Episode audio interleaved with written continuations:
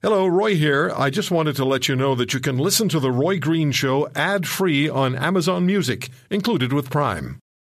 He has Parliament Hill on speed dial, and they know when the phone rings, no comment is not an option. This is The Roy Green Show.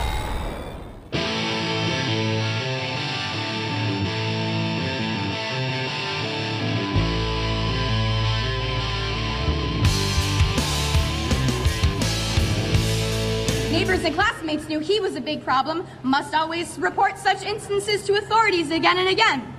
We did, time and time again. Since he was in middle school, it was no surprise to anyone who knew him to hear that he was the shooter.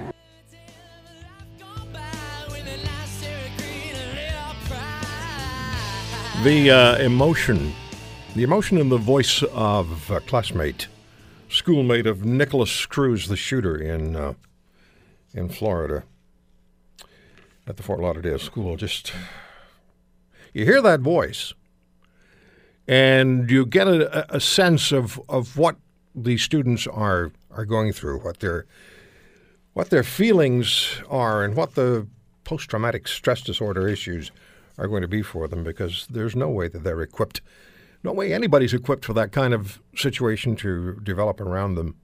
School shootings, kids' violence against other kids. You've heard this a million times. Now, when we were kids, things would be settled by wrestling after school, usually, and that'd be it.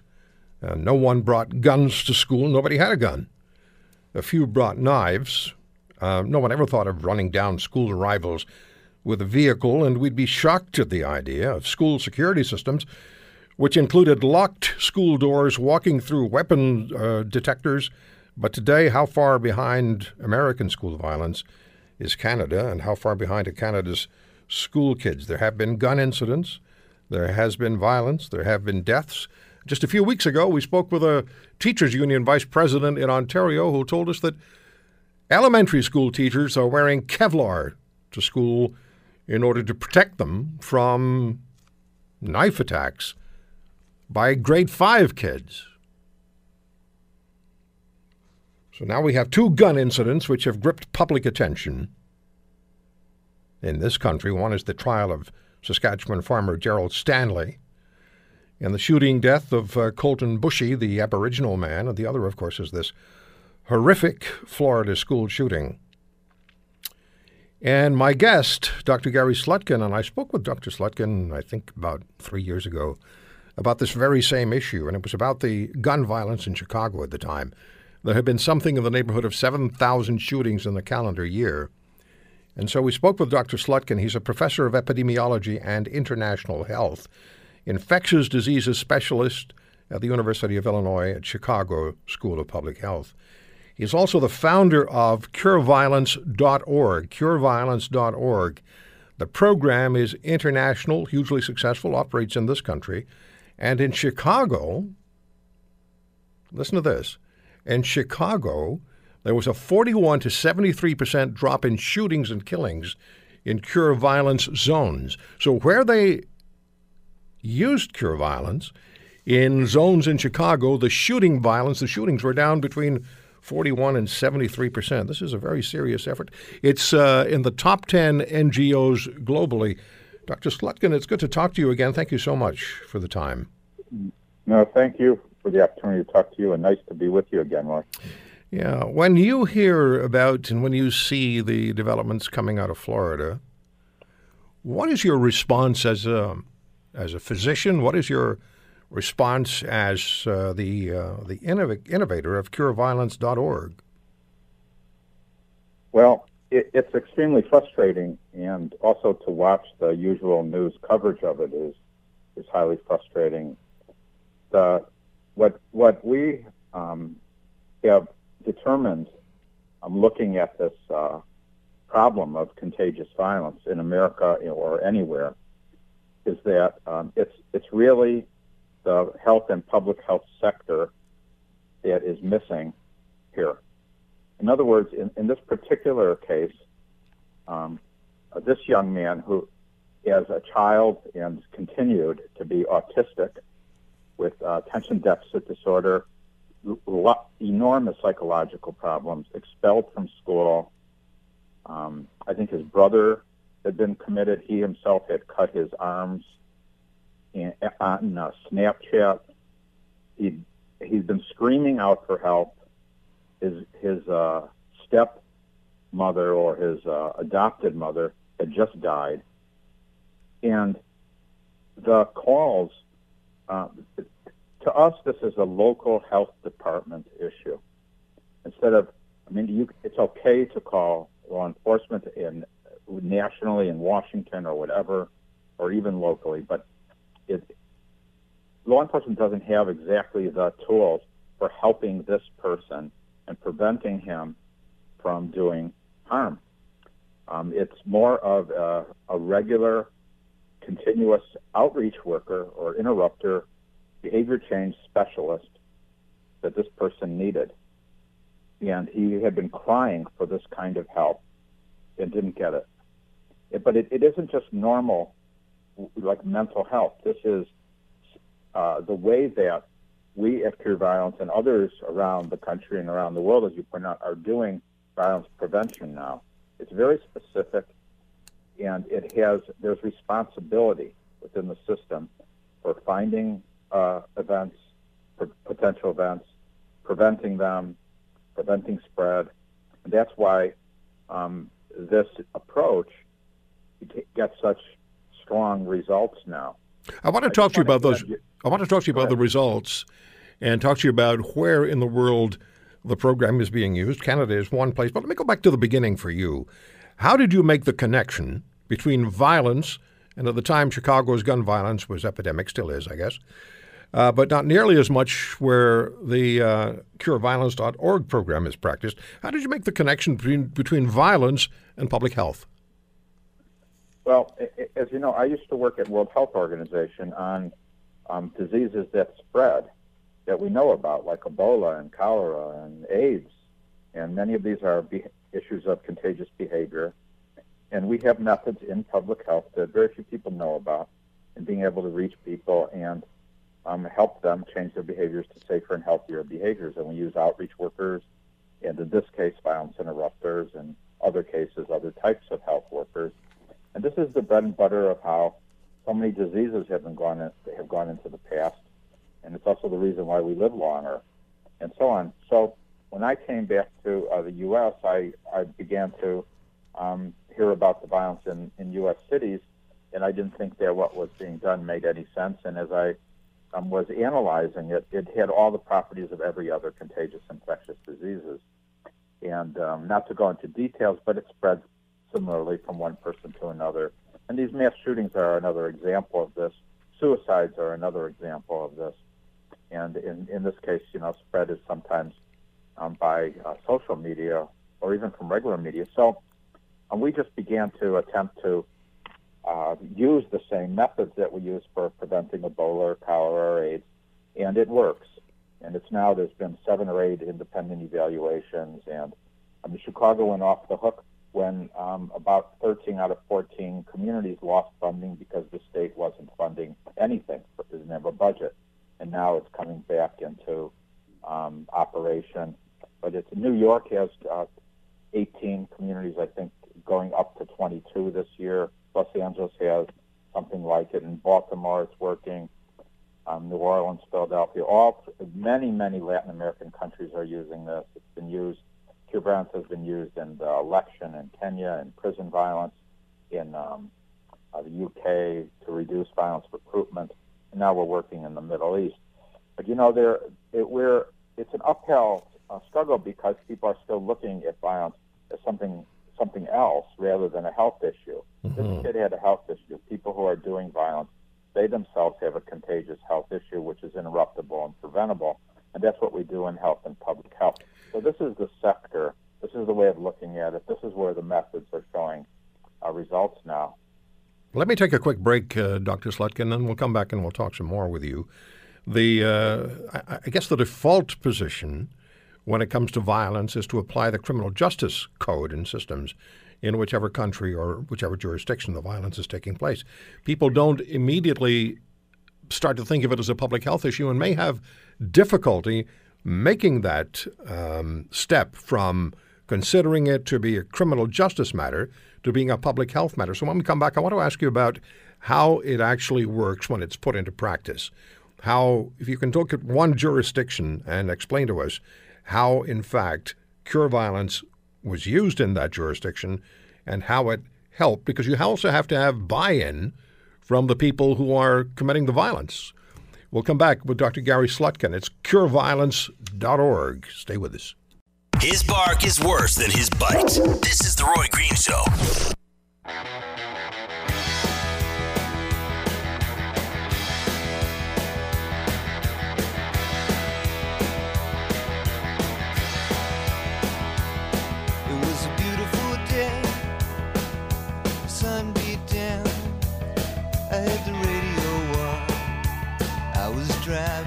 It was after Columbine that uh, I was talking to a dad who had, a, I think, a 15 or 16 year old girl in school in Hamilton, Ontario. And he said to me, When I kiss my daughter goodbye in the morning, I fully expect to see her that evening. And it was, uh, it was, it was a, a statement that resonated with so many people following Columbine, but the sense was that this was probably a one off. It was never going to happen again. And of course, it has. And then there's the additional violence that happens in communities, and we've focused a great deal in North America on Chicago and thousands of shootings in that city. The Cure Violence program, cureviolence.org, that we're talking to Dr. Slutkin about, Dr. Gary Slutkin, who who uh, conceived of this program and is the founder of it. Just looking at some stats from Chicago, um, seven communities in Chicago that used that are using the cureviolence.org program.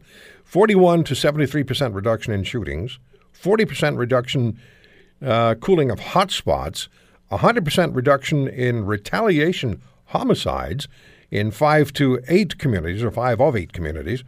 And overall the impact of the ceasefire program is significant to moderate to large size it's uh, it's really amazing. So, Dr. Slutkin, if we maybe we can look at Chicago because that's the sort of the model that people have talked about for a long time.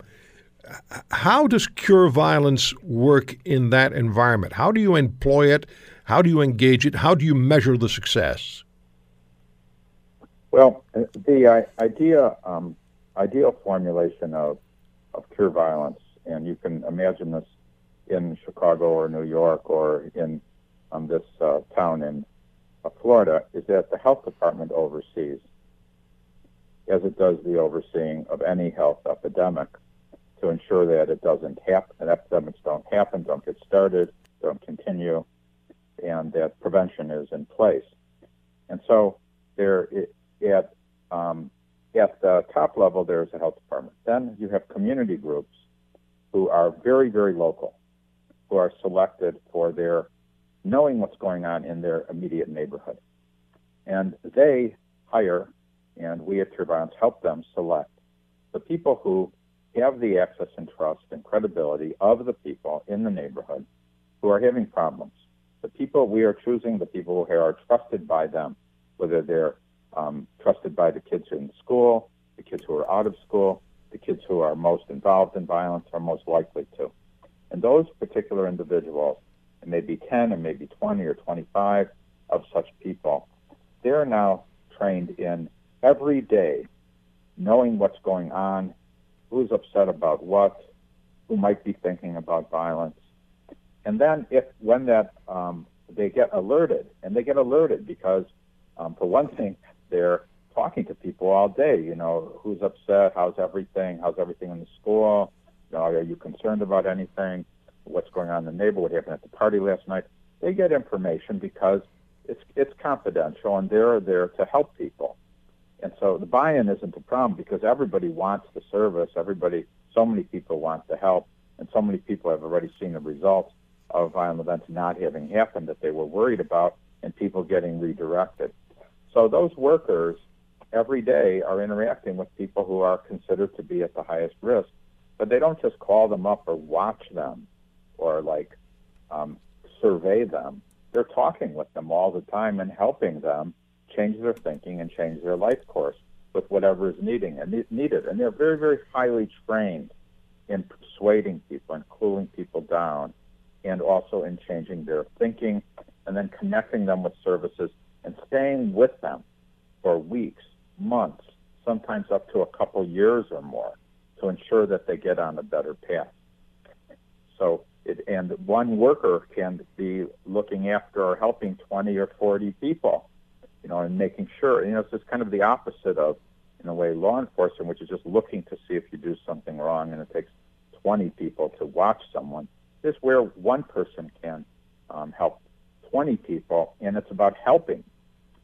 And then, and they make sure that they're on a dir- direct course. And so this is very measurable. This is what we do in public health and epidemiology, is that we're we're measuring everything. We're measuring how people are getting better. We're tracking everything, and then of course, you know, the bottom line is that communities end up having, you know, very very few um, shootings or killings. There's some communities in Baltimore, and New York, that have gone a year, two years, and up to three years at, at zero. That used to have used to be some of the more dangerous communities in these cities. It's amazing. It, it, really is. It really is amazing, and I can see how uh, gang members who would be perhaps inclined, not, not perhaps, but definitely be inclined to engage in revenge activity if there was an assault or if there was a shooting, they would immediately say, "Look, our code requires that we get back at them, and we up the ante." So if the intervention is in place before the incident happens, then when the incident happens, the intervention is going to help, and there'll be more buy-in as the community calms down. Yeah, no one really wants to do violence, no. actually. And no one, and they just need to be aware and sure that they themselves are not going to be hurt and that they're socially safe among their friends for not doing it. Tell me this. Uh, we, we have about 90 seconds left. Tell me this. How much buy in do you have? And I know that the uh, mayors of the United States just incredibly in, in numbers endorse the program. But how much buy in do you have from communities, from states, whether we're talking the United States or whether we're talking Canada or anywhere else, with people who with governments that say we understand the value of this. Let's let's get into it. Let's fund it, and let's let's benefit from from uh, cure violence. I, it's it's just growing. I mean, we cure violence gets gets calls from cities and from communities and even from countries. Um, several calls a day, so it's it's growing. However, you know the the resourcing of health and public health approaches to reducing epidemic violence is nowhere near the other sectors, and this is really the missing piece. Yeah. The, the, the epidemic control, public health, intervention, outreach, interruption, behavior change, helping people not do these events. Well, I can only say to you, as I said last time, congratulations for what you're doing and what you're achieving, the lives you're saving, the communities you're helping, giving people a completely different outlook on life and providing opportunities for them to actually progress in their lives and not end up with their lives shortened or impacted very negatively because of violence that would otherwise take place. Thank you, Dr. Slutkin, for joining us. Thanks for the Cure Violence program. And everybody, it's cureviolence.org. Talk to your politicians about getting involved in funding. We'll talk to you again, Dr. Slutkin. Thanks again. Thank you, Roy, for being an educator. All the best to you, sir. Thank you. Dr. Gary Slutkin from Chicago cureviolence.org. Incredibly successful. When we come back, Dr. Frank Farley, the past president of the American Psychological Association, on the profiles of school shooters.